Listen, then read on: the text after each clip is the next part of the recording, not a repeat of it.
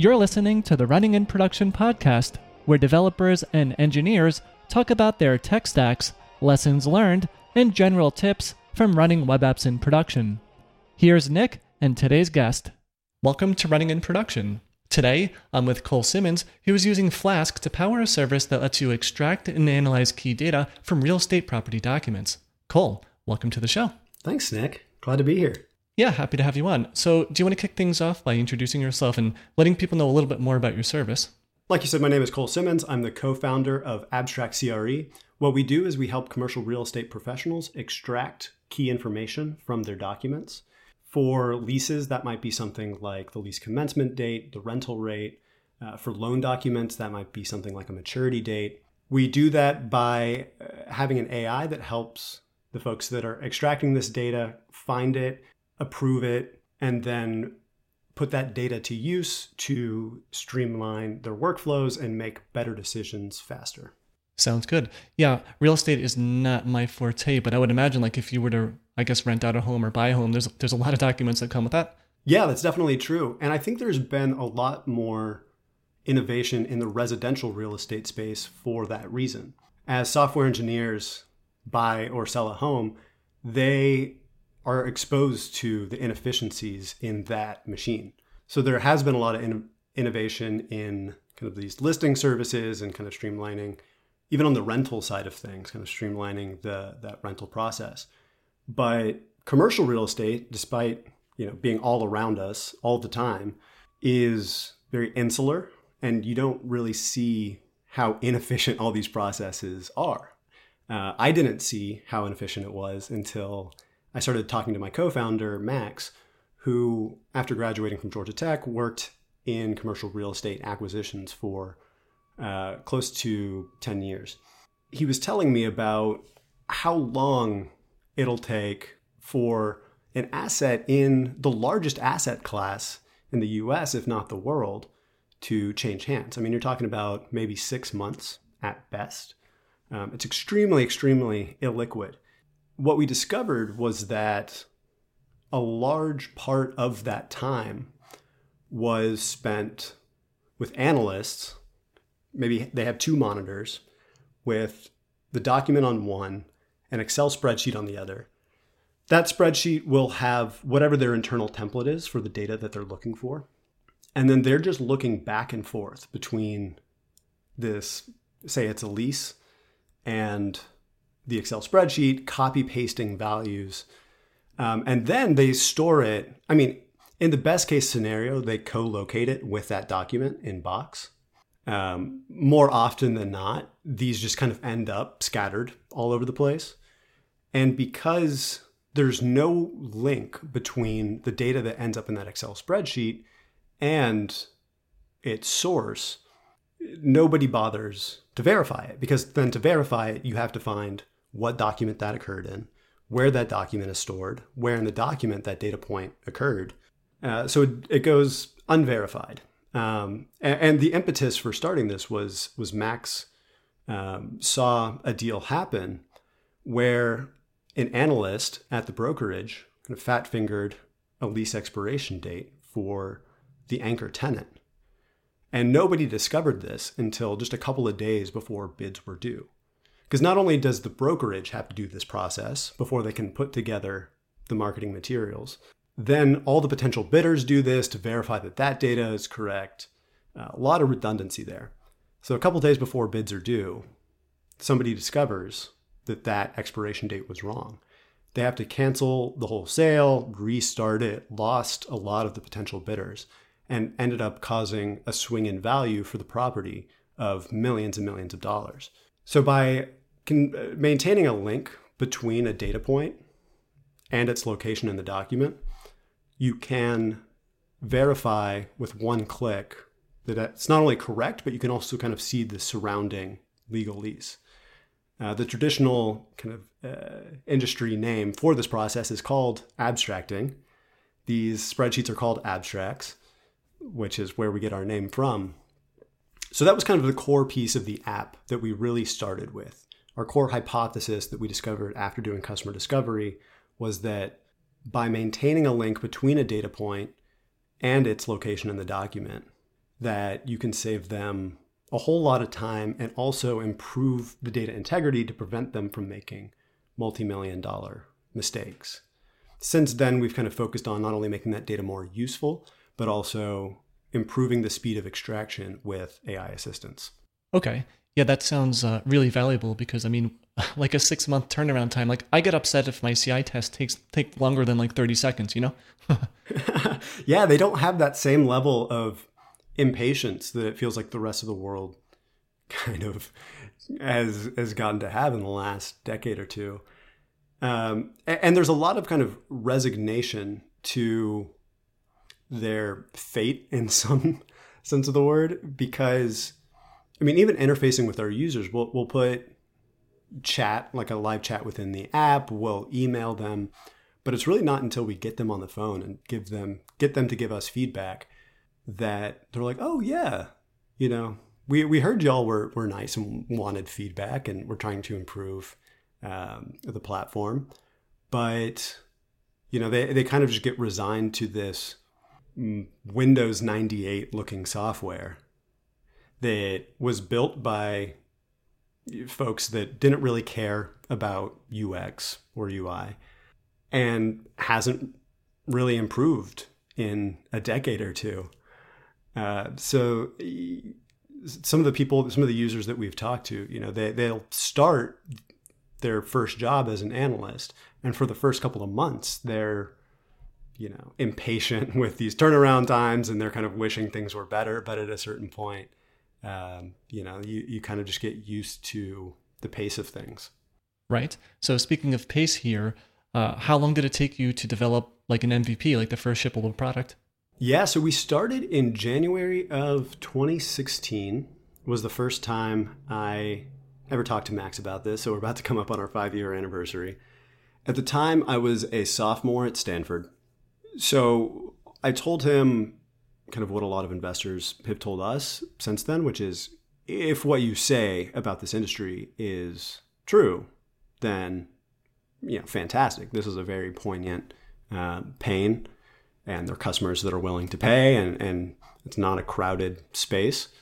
But we need to double check that. we can't take your your word uh, in the absolute sense.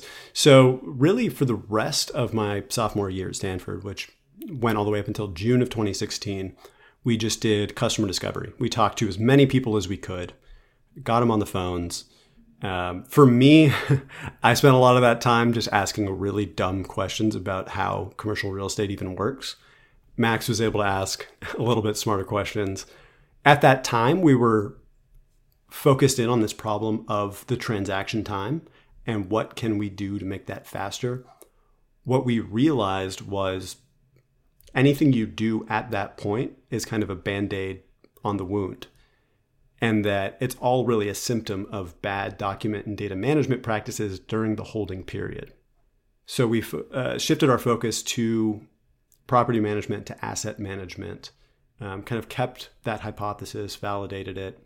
But then to really validate the hypothesis from there, I mean, you have to put something in front of somebody and in some sense try to sell it because if you ask somebody if they like something then people have this instinct to be nice. And that's in commercial real estate where people have that instinct the least. You know people are don't hesitate to be kind of brass and blunt but we spent really the rest of 2016 building this proof of concept on Firebase. It was really just a, a front end, and the back end was just the Firebase real time database. Even though we didn't really have a need for the real time aspect of it, we um, still use that just because it's pretty dead simple to get data in and out of it. Uh, the biggest thing that we invalidated there is that we had this idea that we had come up with a template, a list of fields that would be universal. Max was cross referencing all these lease admin textbooks. Uh, we were getting these internal lease abstract templates from uh, some of the big names in the industry. And what we ultimately realized was everybody is trying to capture this data differently. And we were kind of foolish to think that we could have this universal template. So, around the end of the year 2016, um, we validated that people do love the ability to link data to its source. And then we realized that we needed to build out additional complexity in terms of allowing users to specify the shape of their data. What fields, what are those fields types, um, so that you can kind of add these constraints in a way that's often broken in Excel. If you have a lease agreement date column in your Excel template, that should obviously be a date, but when people are doing this abstracting, they'll put in, you know, any sort of thing. So um, we started on the full enterprise version of the product at the top of 2017. And then from there, I mean, we didn't have our first paying customer until about May of 2019. So it took a little bit of time. We kept thinking that we were one feature away, really, from this being a sellable enterprise product. And Max and I had both moved back to our respective parents' homes in, in Georgia. He grew up about 30 minutes away from me. So whenever my friends would ask when I was moving out, be like, oh, you know, it's we're, we're just a couple of months away. Uh, as is the nature, I guess, with enterprise software, there's a lot that's table stakes. And it wasn't really even until this year where I felt that we had finally kind of gotten over these common hurdles of the things that are considered table stakes. The last kind of front on that being really specific permissions so that everybody can only see the data that they need to see um, or edit it or delete it. But yeah, I mean, it's been it's been a journey. It's something that now multiple companies are using all day, every day to do their work, which is something that's eternally gratifying. And a lot of times I have to step back and appreciate that because for years, for years, I was just trying to picture somebody using this to do their job. Um, so whenever I, I, kind of get frustrated um, that, you know, a deal that somebody kind of did a handshake deal on and it falls through, uh, I have to just step back and appreciate that that people are using it and that it's you know it's alive. And a lot of the things a lot of the features that we hoped would work like on the AI front which for months seemed like maybe this problem wasn't very solvable with AI or at least not to the extent that we eventually ended up getting it to work Right. So for those two years between 2017 and 2019, were you just working on the project full time by yourself, programming wise? Yeah. Yep. So Max quit his job uh, March of 2016, and he actually moved to Bali while I was finishing out school. Uh, but then from then on, we both were uh, full time dedicated to this. At a certain point, Max ended up doing some uh, consulting work and then we split his paycheck so that we could pay the bills. Even though we'd both moved back home, there's miscellaneous expenses, and you know, at a certain point, we did move out. Um, we were able to raise a small angel round, but have otherwise been bootstrapped, and for that reason, uh, still to this day, I'm I'm the only uh, software engineer. I think Max and I have really complementary skill sets. Obviously, he has the industry expertise and is a good salesman. Uh, he also has a good eye for design. I, I think we both have, it feels egotistic to say, but good taste, even if, you know, we're not designers by trade. And sometimes it's hard for us to actualize something that we are kind of innately satisfied with. We're able to collaborate on that design front and kind of bounce something back and forth until it ends up in a state where you know we we both think that it looks really good and you know especially the bar is pretty low when you compare it against the rest of commercial real estate software. But uh, yeah no so we collaborate on the design front and then i do all of the dev work. We've worked with a couple of contractors over the years especially like right after we raised and there were a couple of things we wanted to really um, rush out the door. We spent a little bit of money on that but still just the two of us Nice. And yeah, design work is always funny. I feel like a lot of developers, myself included, it's like give us a blank white document and it's very hard to design something really nice. But if you showed me like five examples of this, this, this, this, and that, I feel like I can pick the one that I like the best, you know, like design wise. Like it's so much easier to pick something after seeing it versus having to like invent the design from scratch. Totally. And I feel that same way about honestly even writing code. Like sometimes I've been working in this code base that's that I've been working in for months or years. And then when it comes to the point where I have to start a new repo for abstract or, or maybe like some little small side project uh, so I can explore a language I'm interested in. You kind of forget what to do when you're at the very, very start. But yeah, on the design front, I mean, it's evolved over time. I think once you establish these patterns within the app, then it's pretty easy when you add a new feature to just be like, what's you know the best way we can keep this consistent with this sort of visual language um, and the way people expect to interact with the app.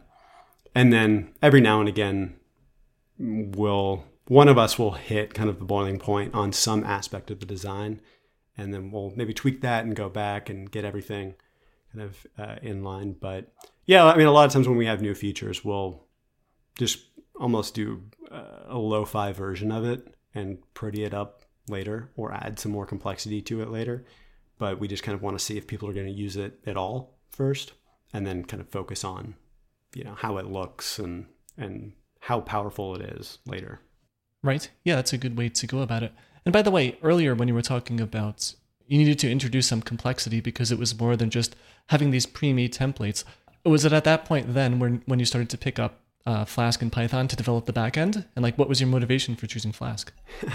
yeah, yeah. So I mean, a lot of the complexity of the app has stemmed from the fact that types are not very predictable.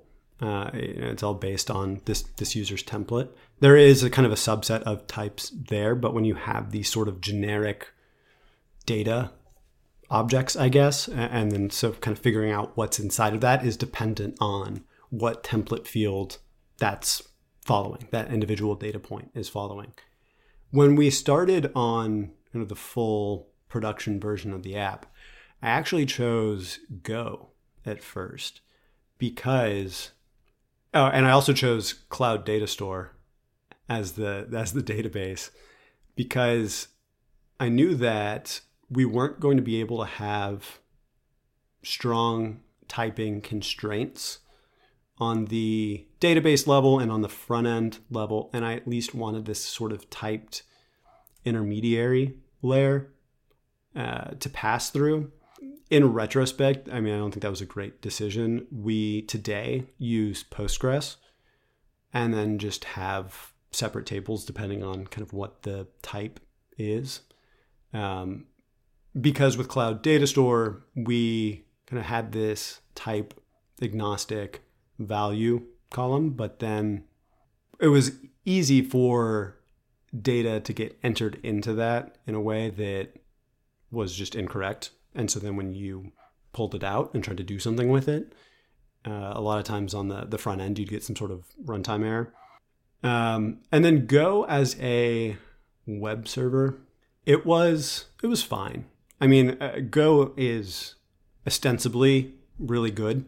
It what it's more often used for, um, these sort of services that need strong concurrency. I never really got good enough at Go, honestly, to be able to uh, tell you exactly how to best use it.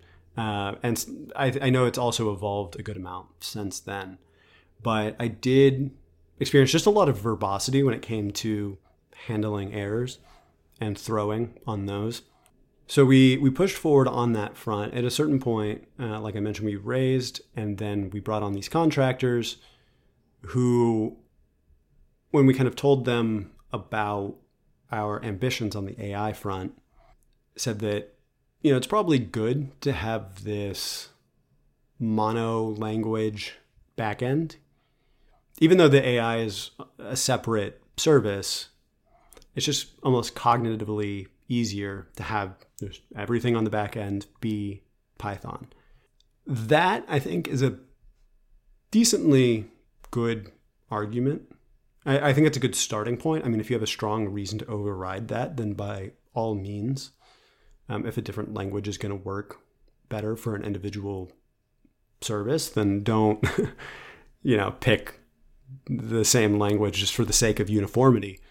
But I, at that point, had already been kind of seeing the faults in our Go uh, web API and in Cloud Data Store, um, especially with Cloud Data Store, that was leading to some vendor lock in that I was becoming increasingly uncomfortable with. So we did a rewrite in the summer of 2017. So I think all in all, the the Go back end ended up lasting maybe six months, seven months, uh, and then transitioned that over to Flask. Maybe it was a year and a half, honestly. At this point, it feels so long ago. Everything pre-COVID feels so long ago that it's it all kind of runs together. But I've definitely been happy with Flask. It's simple enough that it kind of does whatever we need it to do. Python as a language is simple enough that it does kind of what we need it to. I didn't have any Python experience um, before doing that, so in the, the sense of what you were talking about earlier with this this blank canvas, fortunately, with these contractors, when they helped with this rewrite and with this migration, I had a lot of code, I guess, translated from what I had been used to working with in Go over to Python, which was a much easier starting point because I had these established patterns.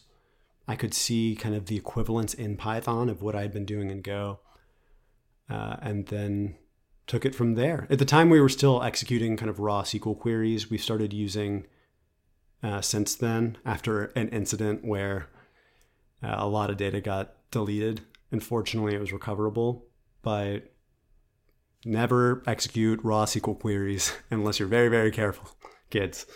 Uh oh. Are we talking like SQL injection happening over here? No, it was. I mean, that would almost, in some sense, be better because then it would be, it'd still be my mistake, but it'd be less my mistake. No, this was just a, um, this was just a delete statement that didn't have the right where on it, if anywhere and uh, yeah, it was brutal. But it was it was early on before we really had customer data, so I have been. I mean, that's a, those kind of lessons that make you diligent because I have had a constant cold sweat for the past two years that something like that's going to happen. Um, moved to using an ORM uh, Peewee, which is makes it a little bit harder to do that uh, at least makes it a little bit more obvious when you do that, but then also got better with the database backup uh, practices and and all of that. But yeah, whenever I write a, a delete uh, statement, I, I reread it twice, three times, and four times over. Right. So, what made you choose that ORM over using something like SQL Alchemy? Yeah, it just been um, recommended by a friend that had been using it in production for a good amount of time. Uh, somebody whose judgment I trust a lot.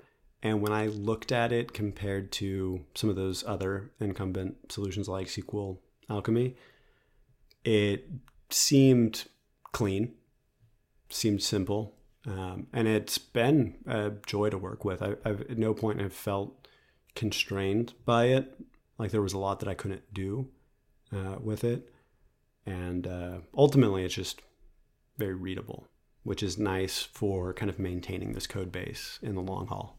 Nice. Yeah it's all about the maintenance. So going back to your project do you want to walk us through some libraries that you may have chosen that really helped you build this project like something that might be in your requirements that text file right. Yeah on the back end it's relatively simple. It's i mean we just have a postgres database and then kind of python flask Peewee does most of the job. We do have requirements around exporting to Excel and exporting to PDF. That there are a couple of libraries I've used there that have been good. Uh, I think it's OpenPyXL or something like that to export to uh, Excel, and then WeasyPrint to export to PDF. Um, Got to give a lot of credit to WeasyPrint because I've dealt with a number of kind of PDF rendering libraries since we're really in the business of PDFs. Dealt with a lot of them for parsing PDFs, for generating PDFs, and uh, WeasyPrint really does was does make that simple um, and handles a lot of the edge cases because PDFs, while they're kind of viewable on every platform, they uh, when it comes to generation, it, there's a million and one edge cases. Yeah, everything on the uh, back end's pretty simple.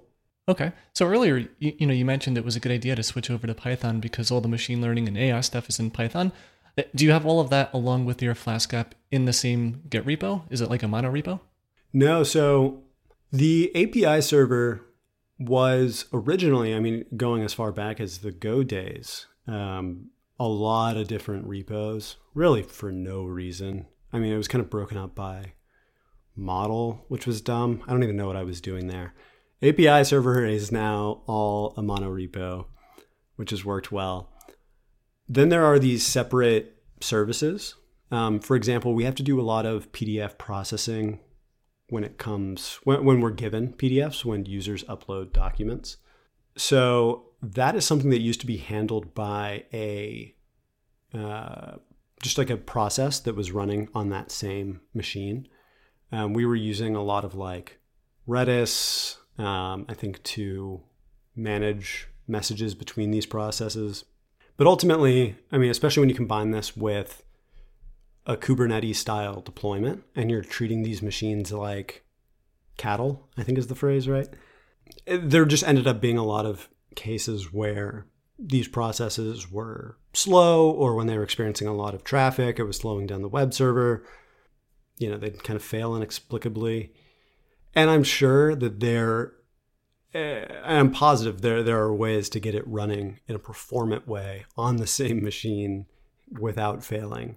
But when you have to wear a lot of different hats, I kind of just wanted something that would be independent, um, that would have that fault tolerance, that durability. So all of the AI stuff actually runs on App Engine, um, App Engine Flexible, which effectively just kind of containerizes and then runs your application in that container versus App Engine Standard, which has a lot more of an opinionated environment as, as far as what's kind of available to you library wise. Um, you don't get as many options with standard to configure your deployment because we needed to install a lot of libraries like PyTorch. We ended up going um, the App Engine flexible route. I also looked at kind of GCP's built in AI services. Uh, they're like AI Engine, I think is what they call it now. I think it's rebranded. But on the inference side of things, the support just wasn't quite there yet for PyTorch. A lot of it is built assuming that you're using TensorFlow. And then I looked at something like, I think Cloud Run, which allows you to run these containers um, more directly. It's a pretty close sibling of App Engine Flexible, but that wasn't a particularly good fit. Wasn't able to get that working well. So ultimately, I mean, App Engine Flexible, it's more expensive, definitely, than running this as its own kind of Kubernetes cluster. Um, and the reason we would do it as a Kubernetes cluster versus just like one compute engine instance is because we do need to scale these up and down. Uh, but really, App Engine Flexible, I, we're willing to take kind of the hit on cost uh, in exchange for just kind of the peace of mind that it it's it's kind of running on its own instance. It's easy to scale. Uh, haven't had any problems with that. And then on that one, we use um, Google Cloud Tasks, which is kind of like PubSub, but it allows you to build up this queue and set a rate at which you think these tasks should be handled.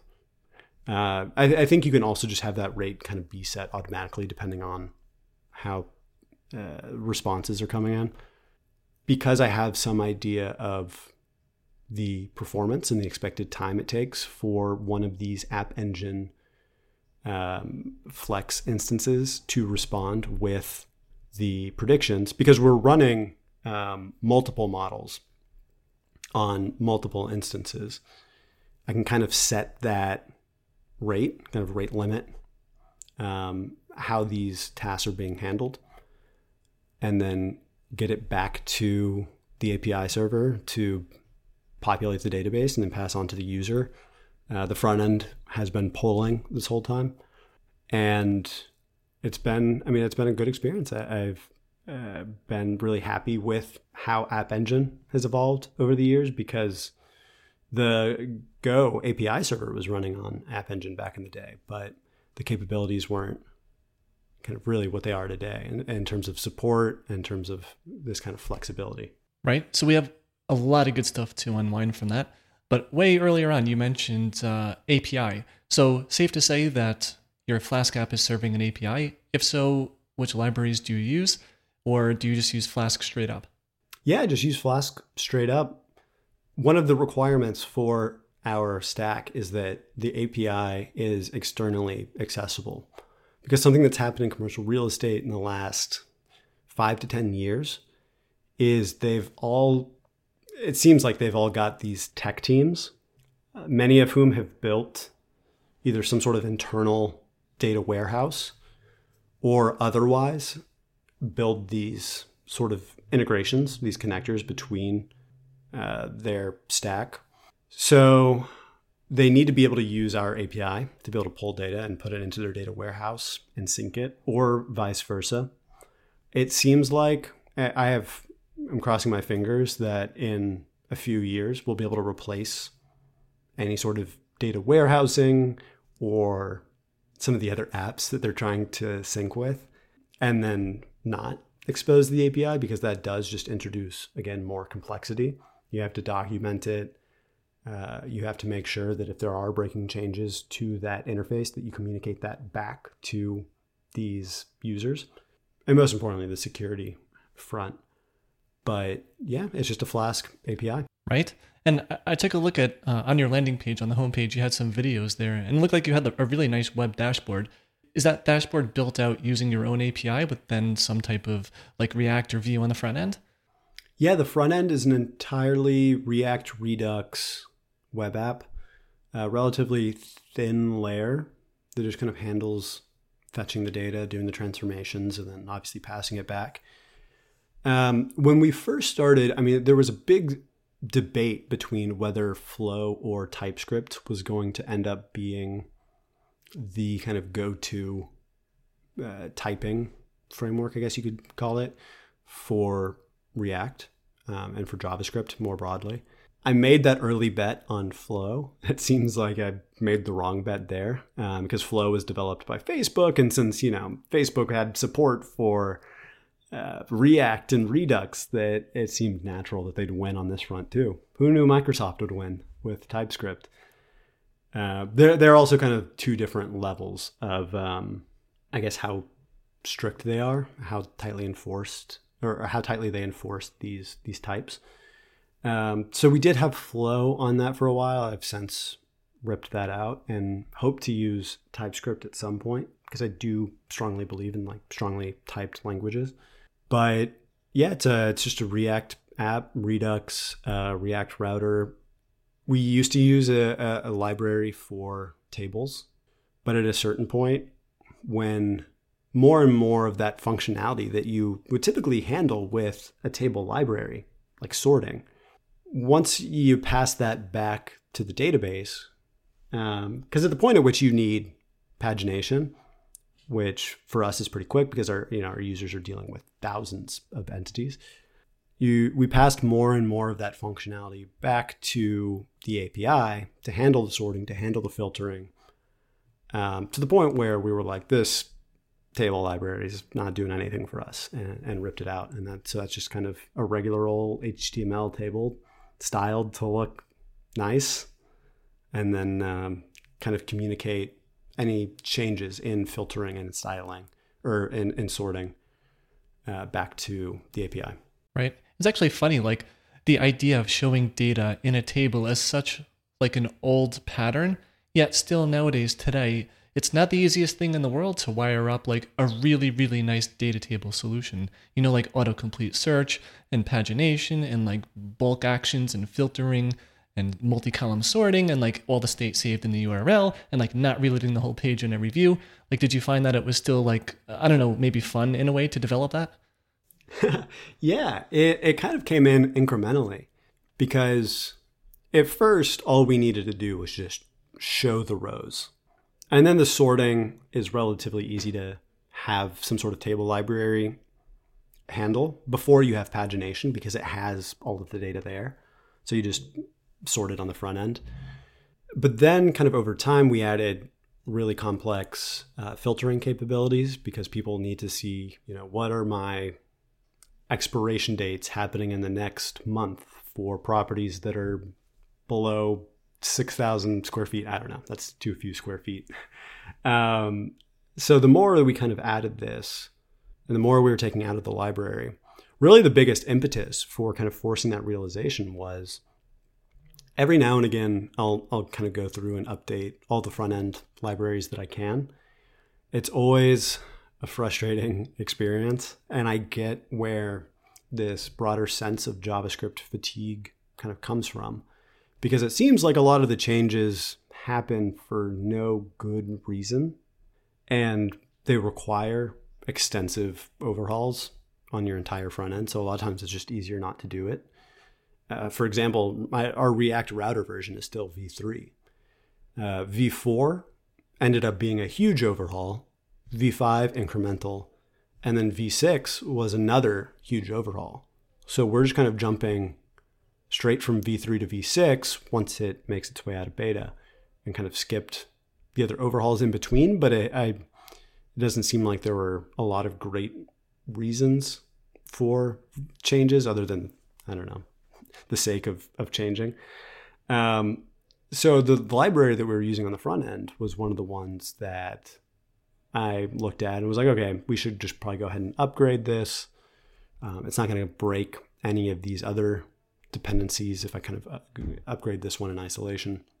And it moved to the new hooks pattern in React, um, which is actually one of the changes that I think has been really nice and that I was skeptical of at first. When I was doing that, I mean, that requires a major rewrite and then when I saw all the stuff that we didn't need, I was like, what do we need? um, so just ended up kind of uh, ripping that out. I mean, yeah, the, the table, building the table stuff has been fun because, especially when I sit in on a demo with Max, it's really great to see kind of the customer's reaction to being able to click from a data point that occurs in a table and have that take you straight into the document to the right page to the right location where that data point occurs. Um, and that they also kind of get this filtering capability, the sorting capability, and then also just like, you know, what columns do you want to show? What are the widths of the columns? Kind of basic stuff like that. But it allows them to put together this kind of perfect report and then save that so they can easily access that table configuration later um, for these commonly viewed uh, set of filters. If, if they need like a, and columns, if they need a rent roll view, they can do that. Yeah, I mean, it's really gratifying, especially then, you know, now they can export it to Excel and to PDF and they can kind of use this as their, ultimately what we're building is a source of truth platform um, where kind of the documents, the data that stems from the documents, um, soon kind of the conversation that surrounds that as we kind of add these abilities, this ability to add comments, all lives in the same place and that you can connect that to their other applications in their um, their stack so that everything stays in sync everything is traceable auditable um, and that all kind of is embodied in some sense in this table view um, because in a world where that that is the case that this is their single source of truth i mean you're kind of looking at the core nugget of this business. Many of these businesses being worth, you know, millions of dollars, and it really comes down to that data. Right. Now, speaking of millions of dollars potentially, I noticed on your site too that you know, this is not a free service beyond the free trial or the free plan. Uh, which payment provider do you use to, to take in payments? Yeah, we actually do that custom right now. Um, before we launched the product publicly, which has been about a year ago at this point, because we started onboarding customers uh, probably about six months, these pilot customers, about six months before we publicly launched. One of the last big tasks before we publicly launched was doing some sort of like Stripe integration. But then the more Max and I talked about it, we were like, are people even going to pay with credit card? Like, who at this commercial real estate company is going to be whipping out their company Amex or whatever? That's just not how they operate. Uh, and it's definitely not how they pay for services like this. Yeah, right now, I mean, we uh, just kind of send these invoices. Um, we get oftentimes ACH or maybe a check or kind of whatever. It's not a super scalable process. and, uh, you know, hopefully they kind of move their payment habits to a world where we can kind of automate that whole process. Um, but yeah, for now, we're just kind of doing it the old fashioned way. Right. I like that though, right? It's like wait until it's a problem to try to automate it because if, if you're only dealing with, you know, not a million requests per week or whatever, it's not too bad just to go in there by hand and, and accept a couple of checks or ACHs. Exactly. Yeah. And I think that's a good, not only a good, but a necessary philosophy to have when you're starting a company, and especially when you're a solo engineer. Um, but it also kind of applies to both Max and I, kind of all of our processes, which is, and it's an oft quoted maxim, right? Premature optimization is the root of all evil. Uh, I've seen companies fail because they their V1 was something that could handle millions of requests a day. I was like, look, if you have that problem, that's a good problem to have, and you can hire people to help you migrate um, to the more complex uh, version of that. I mean, I, have been learning recently a lot about Elixir and Phoenix just for personal curiosity. And, you know, those machines can handle, uh, they've seen cases where a single machine can handle, you know, a couple million requests almost simultaneously right off the bat. Uh, which is great. And, fortunately, with I mean Elixir and Phoenix, that doesn't require any additional configuration, but you know, kind of forces this introspection. And with Flask and um, really most languages, most um, especially most like kind of API libraries or frameworks, concurrency is a sort of second class citizen and it's pretty complex to get that set up and make sure it's working right and then you know with flask it pretty directly scales with kind of the number of cores you have um, or just broadly the number of threads that you're able to start. So it's this pretty linear relationship where to be able to handle more traffic you have to scale up to these really really beefy machines. So there have been times where i've had that thought where i'm like oh well maybe we should be able to handle more requests concurrently and do but then you have to just stop and be like that's not a problem yet and we'll kind of handle it when it is. Um, there have been a number of things that i've already kind of had to touch twice and, and kind of rebuild because i built it on this assumption that this solution whatever it was would get us a bit farther than it did but you kind of always learn something on that road that helps you when you do build the scalable, repeatable process, you can do it in the best way possible. Right. So, on a related note to that one, though, what made you end up choosing going all in basically with Google Cloud for the first iteration of your deployment? Because you mentioned using like Google App Engine, and I'm pretty sure Kubernetes for the Flask API is what you said before. Maybe I'm wrong on that one, but that seems to be a pretty like super scalable solution. But also, you're kind of at not ground zero, right? Like I don't know how many clients you have, but not at like mega, mega, mega scale. Right.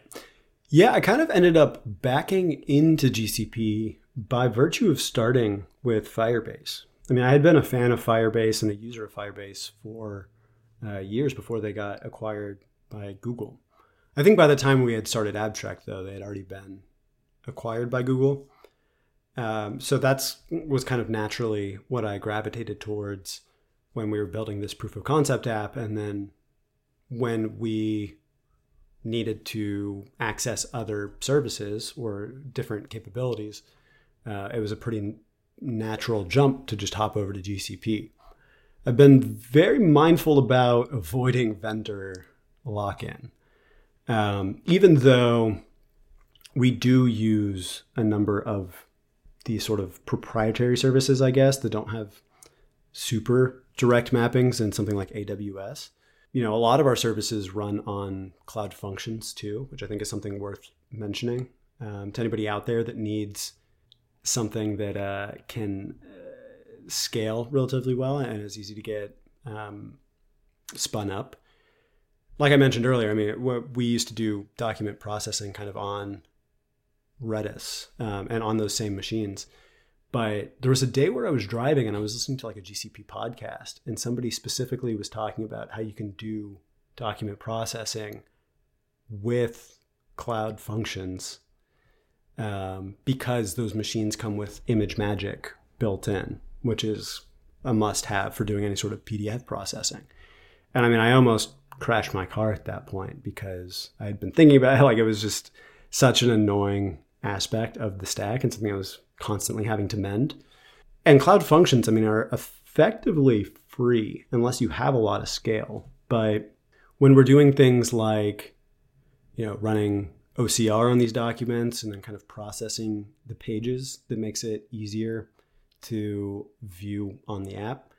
Um, something like Cloud Functions will will make it easier to kind of handle each page uh, independently.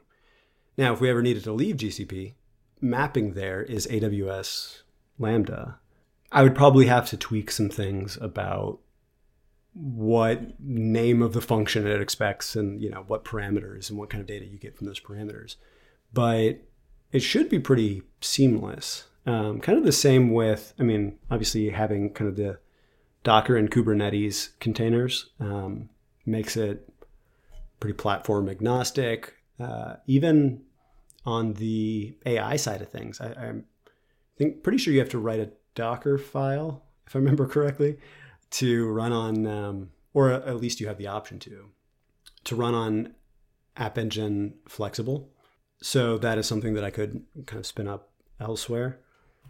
Uh, the the database though is running in um, Cloud SQL, which does provide a lot of like good security defaults, um, and also kind of uh, making sure you know backups are, are done regularly and that it uh, if you need to locate your database in, in kind of different regions that you can do that um, that one would be a little bit of a pain to migrate but also very doable.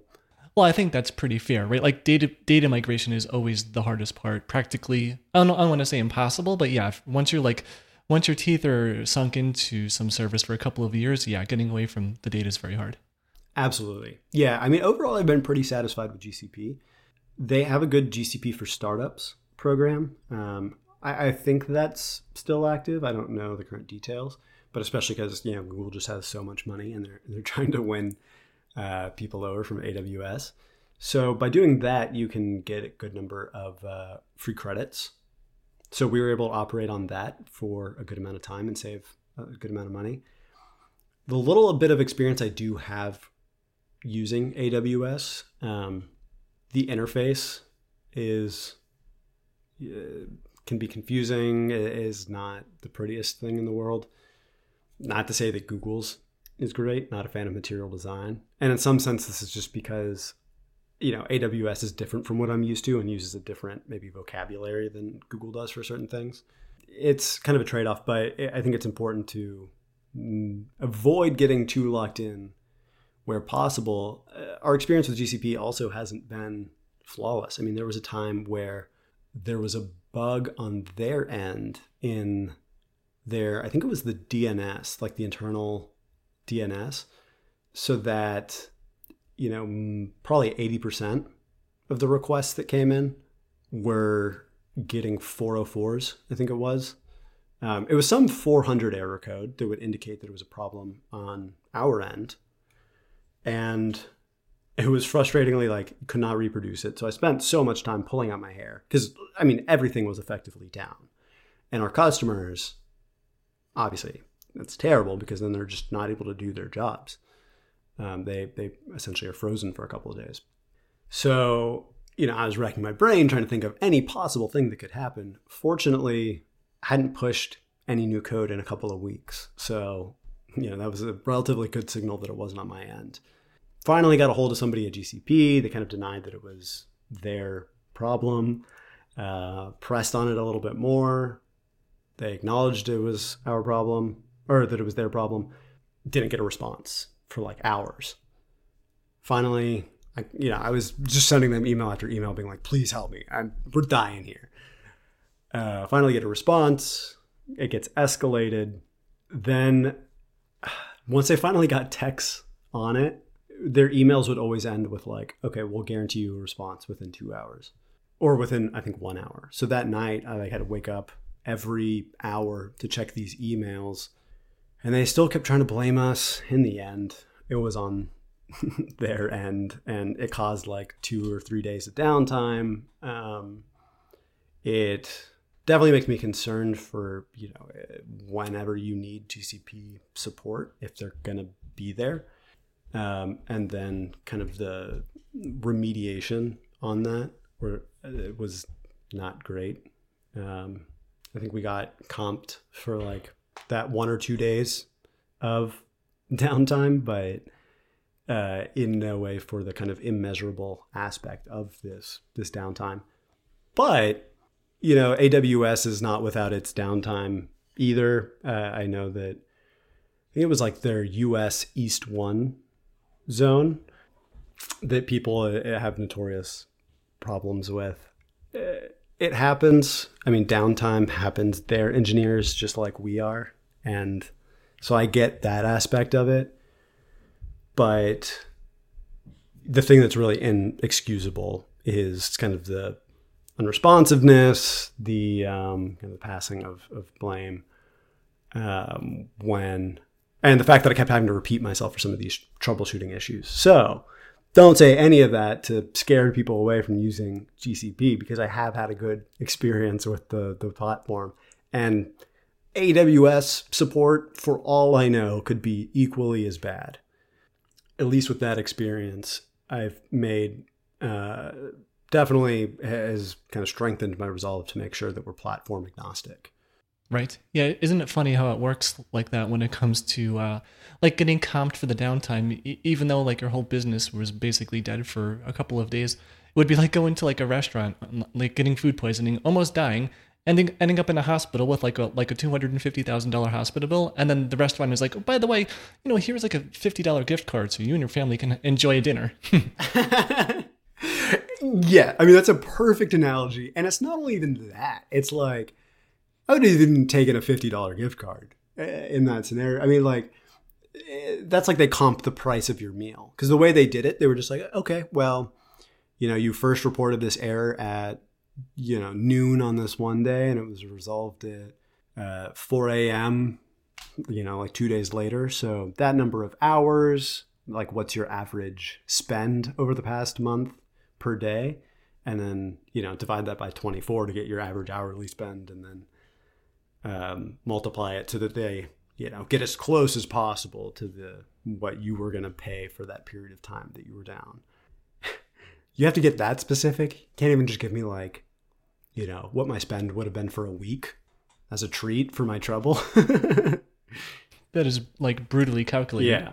Now, I mean, speaking about like vendor lock and things like that, like what does your dev experience look like? So I don't have any real experience using like cloud functions on on Google's platform, but I have used AWS Lambda a bit. And in development, it, it, it's kind of tricky sometimes when you depend on all of these external cloud services, but you don't want to like mock them, but you still want to test them, but it requires like all the shenanigans of having like test accounts on, on the cloud provider. Like, what's your take on that? Yeah, I mean, I, I definitely feel where you're coming from. Um, typically, when it comes to anything on the cloud functions front, I'll just have, I'll, I'll kind of start a new Python environment, uh, virtual environment, and then just kind of have this pretty bare bones Python script and get it working there.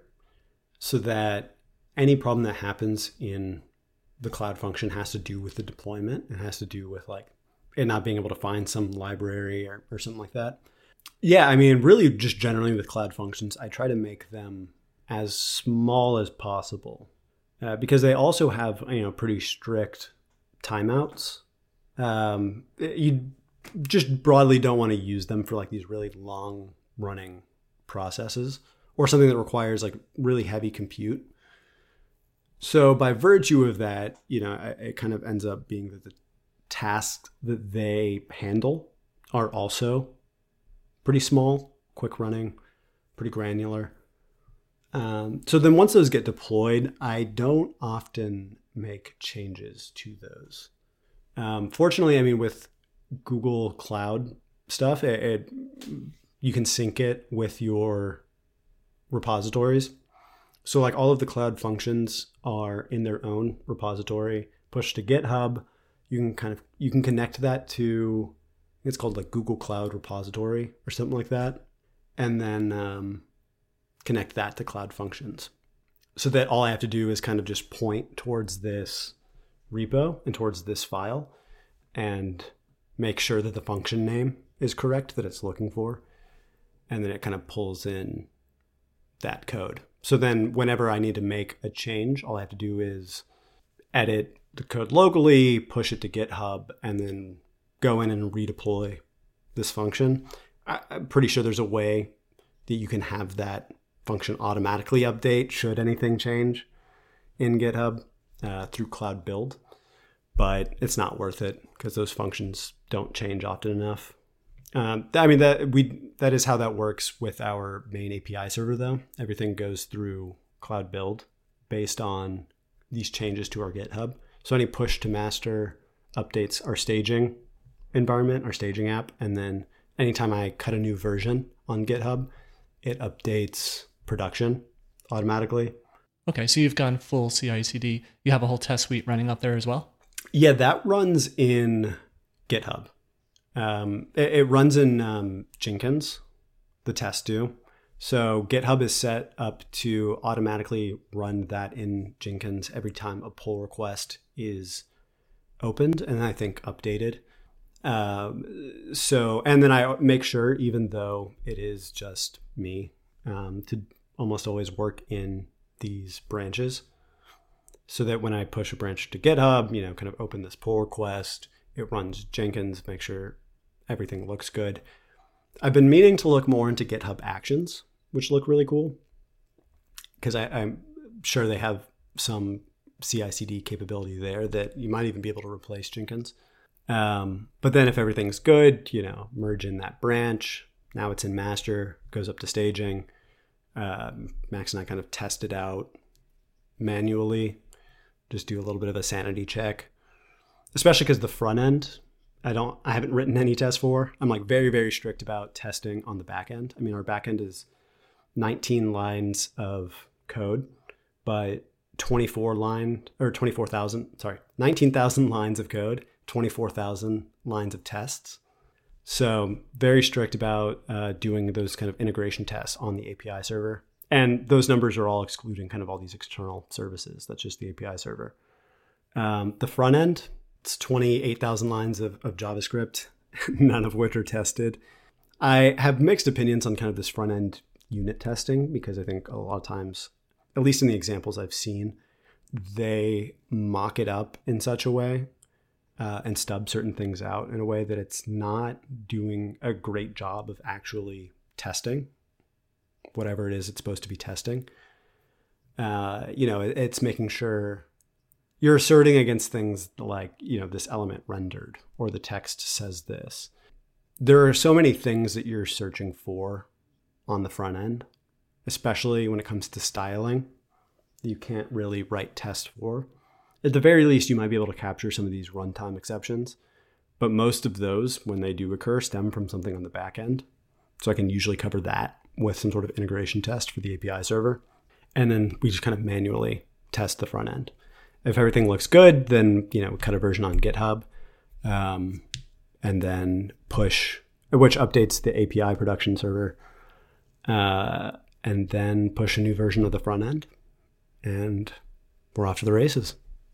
So overall, like, would how how long would you say on average a, a deploy takes, like from pull request to being up in production? Yeah, I mean, as soon as I merge in that pull request, it starts the process in Cloud Build effectively automatically. Might be a one or two second delay. And then the build itself takes a little bit less than four minutes. It has to pull in some external packages, kind of handle bringing in some of these secrets, and then building kind of and containerizing the actual API server. Um, once that build is done, it has to update the individual nodes in Kubernetes or the individual um, clusters, I should say. So, I mean, that only takes typically like 30 seconds or a minute. So, all in all, less than five minutes. And then the front end builds take somewhere between like 30 seconds and a minute. And then pushing to Firebase is pretty automatic. I could streamline that too to have a similar flow where it's all kind of based off GitHub, but it's just something I've been kind of pushing off. It's not enough of a pain. And uh, we kind of like to have that flexibility in terms of being able to push the front end because there, there's a little bit of downtime on the back end. There's when it's updating these these Kubernetes um, clusters, and I'm sure that's also something that's avoidable. But when you got to wear a lot of hats, you know, I've learned like Kubernetes deployment stuff and Docker stuff so many times, but then it's just six months or a year in between using it, and you just sort of forget and have to relearn, especially because the APIs will change in between. So I'm sure there's an easy way to have the deployment um, update in Kubernetes without having any downtime. At least for ours, it does. It's minuscule, but I typically try to do it at, at like night or on the weekends.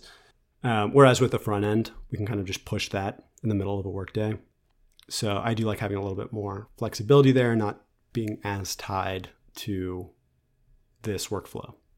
Okay. So when it comes to the downtime on the back end per deploy, is that just a couple of seconds while the uh, container spins up, I guess? Yeah, and it's it's pretty inconsistent because it, it depends on which container the traffic ends up being routed to, um, which instance. And so that's probably just something I can configure better in my load balancer um, to mark these nodes that are being updated with a new version as not available. Don't send me requests.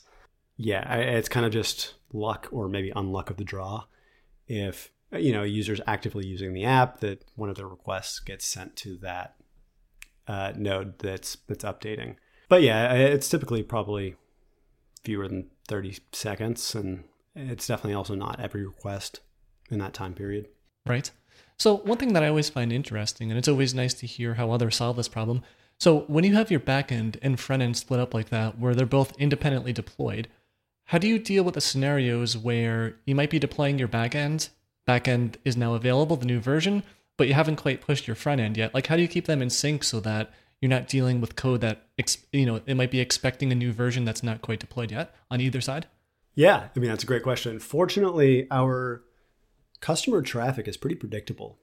Most of our customers are on the East Coast and they work relatively normal work hours. They do outsource some work to India or other parts of kind of that world. But, and so when that happens, sometimes we'll see traffic um, in the middle of the night. But typically there's pretty sizable windows where we're kind of free to do whatever. And with apps like Intercom or uh, LogRocket, we're able to see how active users have been when they were last active, most importantly. So we just kind of make sure that nobody's on. It's typically no more than, you know, a minute or two. And rarely is it something that's breaking if one gets there before the other. Because, you know, if we're adding a new feature, for example, on the back end, maybe that's a new endpoint and on the front end that's there's a button or a modal that's associated with that so if the back end gets there first it doesn't matter because there's nothing to hit that endpoint now if the front end gets there first maybe they'll try to use it and there will be no endpoint to hit yet. But typically, I try to. It just kind of depends on whatever the feature is, and if it is super important that they get there at the same time, or if it's a situation where it's fine if one gets there before the other. Right. So it sounds like in most cases you can deploy the backend first just to be more safe, so that at least the front end won't have like a dead backend uh, endpoint. Exactly. Now, earlier during the CI process or just deployment process in general, you know, you mentioned the word secret, but we didn't get into that one. Uh, how do you deal with secrets with all this? Hopefully, not committing uh, your secrets straight to GitHub. yeah, so I put them in a .txt file and I, you know, push them to GitHub, and now it, it put them on the company's page. exactly. Yeah, I email them to all our customers. They so there's a, there's a good service. Um, Google KMS. I think it's like key management service. I think that one has also been rebranded. It's kind of been shuffled around in the sidebar. You can use that to encrypt and decrypt uh, certain, especially when it comes to something like, well, here's a good example. So for some of these services to kind of do a, a really lazy authentication, what I'll do is have this random string that is committed to the um, database eh, in kind of the plain text version. Have that be encrypted by one service and decrypted by the other because the check there isn't the actual payload. It's whether these services have encrypt, decrypt access to that cryptographic key, which is something that you can set in um, you know the school uh, service and that you know only I kind of have access to. And then you can also set it to that like the the sending service only has encrypt and the receiving service is the only one that has decrypt. And there's also no way to view these keys. Like GCP keeps that totally obfuscated. Um, so there's no way for that to leak. So I'll do that for things that are that are more dynamic like that, that are kind of on a per request basis. But for these kind of broader secrets, I'm sure there are better ways to handle this. Um, but it is they're they're kind of decrypted as part of this um, cloud build process and made available for the uh, kind of local machine to use. There are things that aren't super secret. uh, things like, you know, API keys to like a mailer, where if it got leaked, you know, we might incur some charges or, or something, but we'd re- realize relatively quick and, and it's relatively easy to fix. By the way, uh, just to interrupt there real quick, sorry. Uh, when it comes to email, which service do you use? Yeah, that's a good question. Um, we have used, it feels like everything at this point. I started with MailJet and then at a certain point, moved to Mailgun, which shortly thereafter acquired Mailjet, almost negating the uh, the need for that move at all. These days, you know, we we don't have remotely close to even a fraction of the volume we need to have a sh- or to have a dedicated API. Sorry, dedicated IP. So we're still on the shared IP. All the email we're sending is mostly transactional. Like a forgot password email? Yeah, forgot password emails, um, that kind of thing, or just like a notification when a user added you to their team. But being on these shared IPs can't do anything about what the other people on this IP are, are doing and how spammy they are. It feels like, especially lately, we've been on these IPs with folks that I guess are pretty spammy. So, yeah, I mean, that's probably the most common customer support and customer success inquiry that I have to deal with is somebody that just never received their, you know, they signed up but they didn't receive their activation email. Um, they received their, forgot their password email. And for that reason, I mean, I, I've essentially been on call for three years. Well, I guess we didn't really have people actively using it until about a year and a half ago. But, you know, I always have to have my phone on me because when somebody signs up, or if somebody wants to log back in but they don't remember their password, it's hard enough to get people to use your product or service. And it's especially bad if somebody has some amount of enthusiasm for it, but then they can't get in they can't access. Um, so you want to really minimize that uh, that waiting period because every kind of second that goes by, their enthusiasm might diminish, or uh, even worse. I mean, they they might have some job function that they're expected to do. So I've been looking lately at oh, what's it called? Postmark? Is that the Yeah. yeah. Yeah, Postmark seems to be one that a lot of people are gravitating towards. I mean, I've heard similar problems from folks using SendGrid, but Postmark ostensibly seems to be, at least according to their marketing, fast and like reliable. And um, hopefully, you're not going to get blocked by some of these like corporate uh, spam filters. So I'm using Mailgun, not super satisfied. Uh, the templating capability is pretty good. The um, kind of logging and analytics is all good. Really, the only complaint I have on the Mailgun front is just kind of the nature, I guess, of being on a shared IP. So I'm not sure how Postmark gets around that. But I also have to give a shout out to um, MailChimp and need to look. Are, do you know if they're still running Mandrill? Which is their Uh, transactional email service, right? I do not recall. I know Mandrill was separate for a long time, but I think they may have deprecated that entirely. But don't quote me on that one. Got it. Got it. Yeah, as a uh, somebody that originated from the Atlanta startup scene, I always have to kind of give preference to Atlanta companies, especially because Mailchimp was the only one for uh, a while that kind of folks knew. Yeah, for campaigns and stuff like that, it was always just like Mailchimp or nothing for a long time, and then a whole bunch of other ones popped up. Yeah, yeah, it's crazy. I mean, they they've done great things for the Atlanta tech scene, um, which is something that you know when I first started as an engineer, and I was I think 16 when I got my first internship in, in Atlanta. It was just really as an exciting environment because it felt like everybody was working on things that they found kind of important and problems that they thought were worth solving.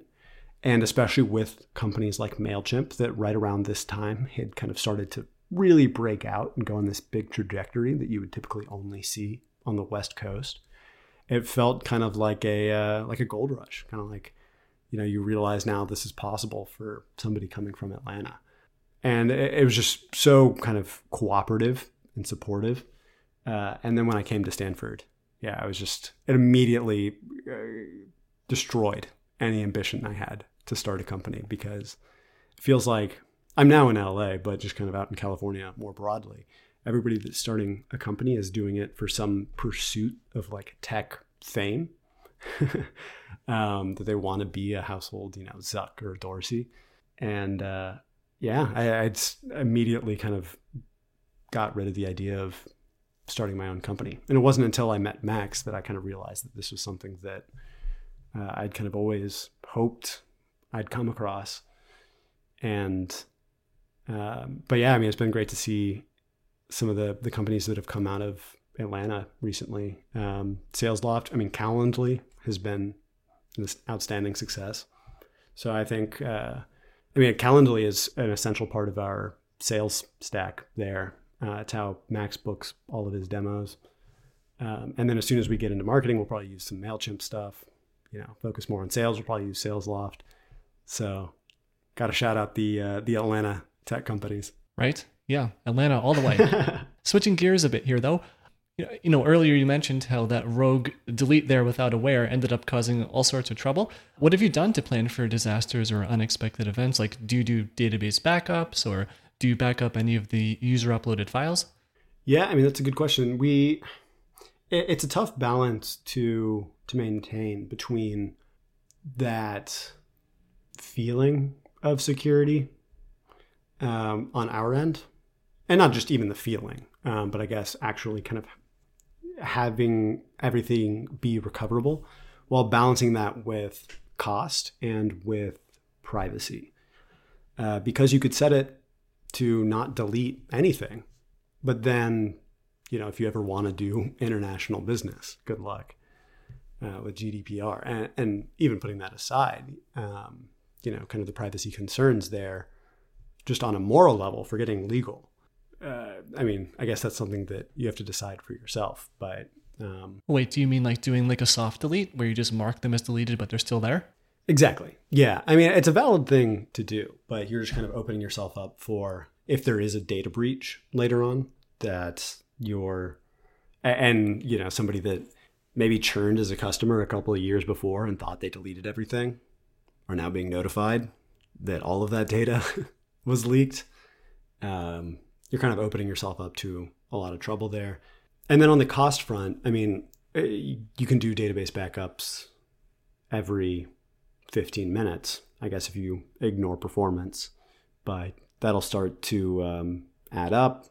And then, I mean, just also in the general, the kind of speed that you can move at, if kind of every step you're wondering, um, or you're, you're kind of preparing for every downside, for everything that can happen. It, it's something that we've had to think through just kind of as a result of being um, going through some of these procurement processes at large companies. And they want to see kind of these disaster mitigation plans and recovery plans. It all does feel a little bit silly having that in a document because i know like if shit hits the fan the first thing i'm not going to be doing is hunting through our google drive and finding this document. Maybe i should have it printed out and taped to my monitor so it's more easily accessible but yeah, I mean, I think we're doing like very reasonable uh, mitigation here. Things are backed up. Um, we try to avoid deleting things whenever possible, but you know, if a user deletes something, they delete something. And while I'm sure they would appreciate the capability of having it be a soft delete that they can reverse in case it's an accident, you know, that's at the end of the day kind of something that's on them. Now, if it's on us, then we're we're kind of screwed. And I do have like nightmares of having to call Max and tell him that like we have to close up shop because everything got deleted and it's not recoverable. So there's definitely a lot more we can do, but you know it's something that you kind of always push to another day. You're like, okay, well in a couple of months we'll we'll handle that, and always just keeps getting pushed back and back. Um, at the very least, the source PDFs we try not to delete whenever possible because then you can recover, I guess, a lot of, uh, for example, like I could wipe, uh, I could wipe our Elasticsearch server and get everything back by, I mean, one, just kind of these OCR files that we have stored from whenever the document's processed. Um, but even if those were gone, you can always kind of start with that PDF, maybe re OCR them, reprocess them, kind of re-index all of that text. So I feel like we're covered on that front, and then um, also making sure that, and this will be something that when we have more employees, there are kind of more steps that you have to take to make sure that folks shouldn't have delete access to things that they shouldn't have delete access to but they uh, so that i mean even putting aside their mistakes that if their credentials get leaked that somebody can't do damage with that um, but yeah on the database front making sure that there's like a strong delete protection there Mhm. um, for the database as a whole and then it backs up uh, definitely a lot more regularly Right? Is that like once a day or once a week or even more often? I think right now it's once a day. Um, I'll probably bump that up at some point. There's only been, fortunately, one time that I've had to restore from a backup, and it wasn't the entire database. Um, in Cloud SQL, you have the option to set up a new daba- a new database with the backup of an old one, uh, and I needed that just to kind of fetch some uh, small slice of customer data that they wanted recovered Okay. but fingers crossed that you know our, our worst disaster days are behind us Right? So far, so good, but there's still some time left in 2020. Although by the time this airs, uh, it might be 2021. oh yeah well hopefully 2021's better if you're if you're listening from the future Yes. So, on the topic though of like disasters and unexpected events, uh, do you have any alerting or monitoring in place where you'll get notified if, I don't know, the cluster is running low on resources and you need to scale it up or anything like that, where maybe the public website isn't returning a 200 anymore? Yeah. So, on the back end, most of our error reporting comes through GCP. Uh, their error reporting has, I, I haven't found fault with it yet. It aggregates errors across you know everything that's running in our uh, Kubernetes clusters to everything the machine learning models that are running in App Engine to these services running in Cloud Functions. I get an email whenever a new error arises. So there's probably more I should do on that end for kind of monitoring to make sure that if we're exceeding kind of if we're above a certain threshold of CPU usage or memory usage. Uh, so far, that hasn't been a problem because, well, we'll see if it ever becomes a problem. So far, it hasn't been a problem. Uh, on the front end, we use LogRocket to be able to kind of provide this customer success. Um, and then it also kind of handles these errors that are thrown and kind of points you to the point in a user's session where that happens so we can do our best to recreate that, kind of showing their redux state, uh, prior to that occurring, kind of if it was a request that failed, what that request was. It feels like our our error handling is is well covered right now. Um, monitoring, on the other hand, you know, could use some work on. And then for the landing page, yeah, I mean, there's there's currently nothing that tells us tells us if it's not returning a 200. If it's not, I guess that's a Netlify or not Netlify, we were using Netlify for, for the landing page. We're currently using Webflow, um, but I guess that's a Webflow problem. And we don't really touch the landing page often enough for it to break. So when you say landing page, is that just the home page, or is it basically the static page is controlling the front end, like basically the non-app component of it? Yeah, yeah, yeah. It's everything when you go to abstractcre.com, not app.abstractcre.com. Right. Okay. Yeah, I'm not too familiar with Webflow. Do you want to just give us the TLDR on that one? Yeah, I, I mean, I've always kind of shied away from these no code solutions, um, especially because, you know, I've seen a lot of Wix, Weebly, WordPress websites in my day that just looked awful and they look like they came from a template. It's kind of like when somebody uses Bootstrap and then doesn't change any of the default styling. But so, uh, so we had an iteration of our landing page that was kind of like a coming soon that was built on a um, landing page uh, software, or a, a, it was a no-code solution um, built by one of our friends that that's no longer available.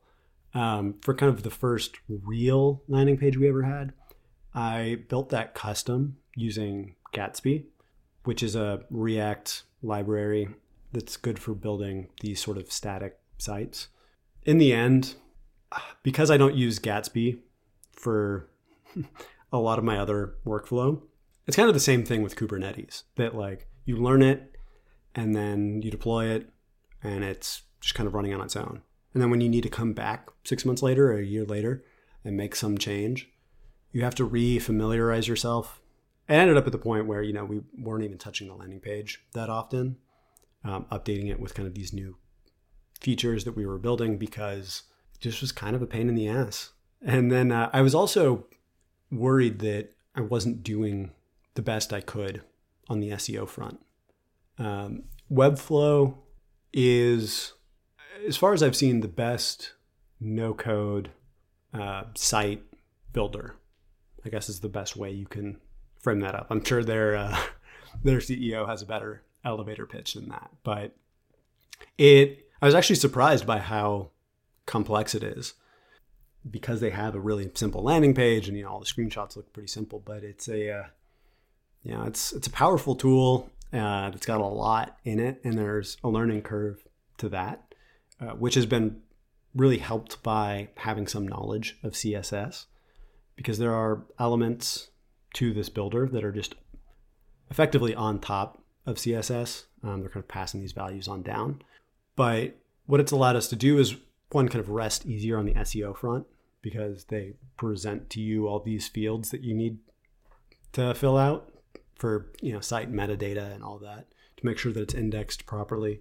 And then um, yeah, it makes it easy to go back and do these kind of quick changes in terms of you know if we want to change the copy. Uh, we're not doing any A/B testing right now, but in the future, if we do, they make that easy. Ultimately, kind of whatever materials we have that are public facing aren't the most important because we are B2B and most of our sales come from either outbound um, contact from Max or from word of mouth. There's a sort of uh, network effect that happens with the app where you can invite these external collaborators or maybe during a transaction. Um, they kind of hand the data over to the new owner. Um, so we've gotten exposure that way. So it, it's always been kind of this question about how much time and effort should we invest into what, what's public facing. Uh, with Webflow, fortunately, now that we've kind of gotten over this hurdle of getting the initial page set up, we can kind of spend minimal time on that because I do think it's it's useful to have this because a lot of the selling that occurs is within an individual organization. Once you once Max has a demo with somebody at you know let's say Hooli, if they maybe they're a huge fan of it. They become a champion of abstract CRE internally. Um, but then they kind of have to pitch it to their coworkers and to their superiors. And it, ultimately, until it gets to the person with the buying power. And having these materials present helps grease those wheels a bit. It also just kind of, I guess, makes us look like more of a legit company in the eyes of uh, investors and honestly, kind of in our own eyes. Sometimes I'll just go to the landing page and be like, hey, we are a legit company. And like, you know, similar to kind of seeing people use this for their day to day work, it um, for so long kind of felt like this side project in some sense. It's kind of funny that it, it's probably similar to how, you know, uh, 80 year old might have a child that's uh, 60, but in their eyes, that, you know, that person's still the the five year old right. they once were. They're still a child. Um, so I kind of have to, you know, it's nice to have that landing page up there to remind us that it's a legit operation. Nice. Yeah, I know, I know exactly what you mean on that one. So, what would you say some of your best tips and lessons learned are from building this app? There are a lot of them. Um, I would say one, there is no good advice. There's a big asterisk to that because there is good advice, but I think when people start companies and they start endeavors like this, you know, there's so much general startup knowledge out there that it's easy to have this feeling that there are right answers and that you just have to find them. You have to sift through and you'll find the golden key and then you'll be a billion dollar company. And it's easy to spend a lot of time doing that. But ultimately, I mean, a lot of the advice that's out there probably won't be applicable to you because you know if i were to give advice to somebody that all stems from my experience and my customers and kind of our journey and that's all totally different from what somebody else might be experiencing it reminds me of um, when bo burnham was on i think jimmy fallon he's on uh, the tonight show and he said like i have gotten extremely lucky and like my path is unique and like for me to say, oh, follow your dreams, like do whatever you want to, would be like a Powerball winner saying, liquidate your assets, you know, buy lottery tickets. So you can't follow anybody else's path. You kind of have to make it your own um, and make these hard decisions that will either be correct or they'll be wrong and you'll learn from them. So I guess that's kind of the first one. I'll also add that the best piece of advice I ever got was to stop kind of thinking yourself thinking of yourself as a startup and think of yourself as a small business because there are just so many more options in, in terms of how you operate. Startups, it feels like there are two paths. You either go the VC path, you pour gasoline on it, and you either rocket towards the ground or towards the sky, or you bootstrap entirely. But if you're a small business, I mean, there are there are a million options, and there are small business loans and, and kind of things that we haven't um, pursued on that front and haven't really taken action or action on that advice. But it, it's, I think, a useful kind of mental model. Uh, two, I would stress the importance of customer discovery, and that's maybe the only good startup advice really worth reading. Uh, there's a book I read on that kind of when we started called Lean Customer development, I think it was. And it's about the art of kind of asking these questions in a way that's not leading. Um, because it's so easy to frame questions in a leading way, totally subconsciously, and guiding people towards the answer that you want to hear. So it's you know about kind of invalidating, actively trying to invalidate your hypothesis because then if you can't, you're onto something versus trying to validate it. Because if you're trying to validate it, then you'll be successful. You know, you'll tell you'll find people that'll tell you what you want to hear. Uh, so that's incredibly important.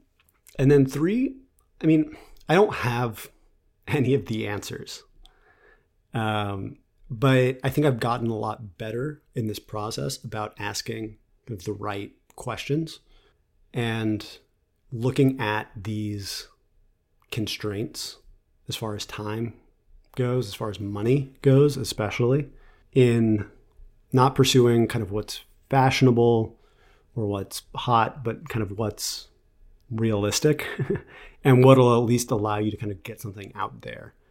And uh, get it tested um, with customers, like we talked about earlier, so that you can kind of improve on it later. Um, but the important thing is just to get something out there. Um, you don't need to spend an arm and a leg on the beefiest machine you can get. Um, you know, it, it's so easy to find blog post after blog post of folks that love gatekeeping. And they say, oh, well, you're not a real engineer if you do this or if you do that. But everything is a valid tool kind of in your toolbox.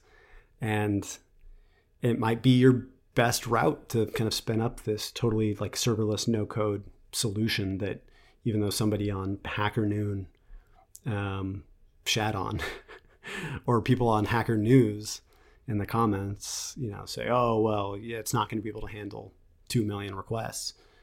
Um, you know, you really just got to kind of drive forward uh, and test it out. And I'll add one more. Four is it's going to take longer than you think. It takes a long time to become an overnight success. We're not even, it feels like, super close to the point where we could be considered that. But it's always hard to tell where those inflection points are going to be because at a certain point you might lock in to product market fit. Um, I mean, the hard thing for us to tell is because of the nature of the long sales cycle with our customers, it can take six months to a year and a half for a deal to close. We don't really reap the benefits of new things we add until far into the future. So maybe we hit product market fit three months ago, and we won't see that until six months from now. But regardless, especially if you're in enterprise, but I mean, even in consumer tech, it takes it takes a long time, and you kind of have to be mentally ready for that, and you can't come into it thinking, okay, well, this is my route to a, a quick buck and fame and glory. Because you're probably going to fail, but you also have to stick with it and keep pushing because I mean there every story of, of, a company that you know how they achieved how they got from 0 to 1 million ARR in 6 months or in 1 month even maybe there's kind of a lot under that iceberg. So yeah, you you might it might be the result of a pivot. With like Slack is a great example where they were trying to build like an MMO or something like that, and they had this side project Slack that they decided to double down on, and got a lot of uh, traction. But people also often start the clock at a very particular point that makes their graphs look good, and they might be excluding two years where they got nothing. Um, so, you know, folks out there are kind of the authors of their history. and I've tried to do the best I can at painting ours as one that is has been long and is one where we've kind of learned a lot and the product has grown a lot and we'll continue to learn and, and grow in that. But uh, yeah i mean people like to rewrite their history as one of uh, obvious success from kind of the start and that's rarely the case. Right. Yeah it's so easy to work on something for 10 years but then try to paint the picture like it was an overnight success but yeah i see that so often. Yeah absolutely. I mean i, I would say the best the other best um, piece of kind of startup writing I've ever read was Sam Altman's blog post, um, Advice for Ambitious 19 year olds.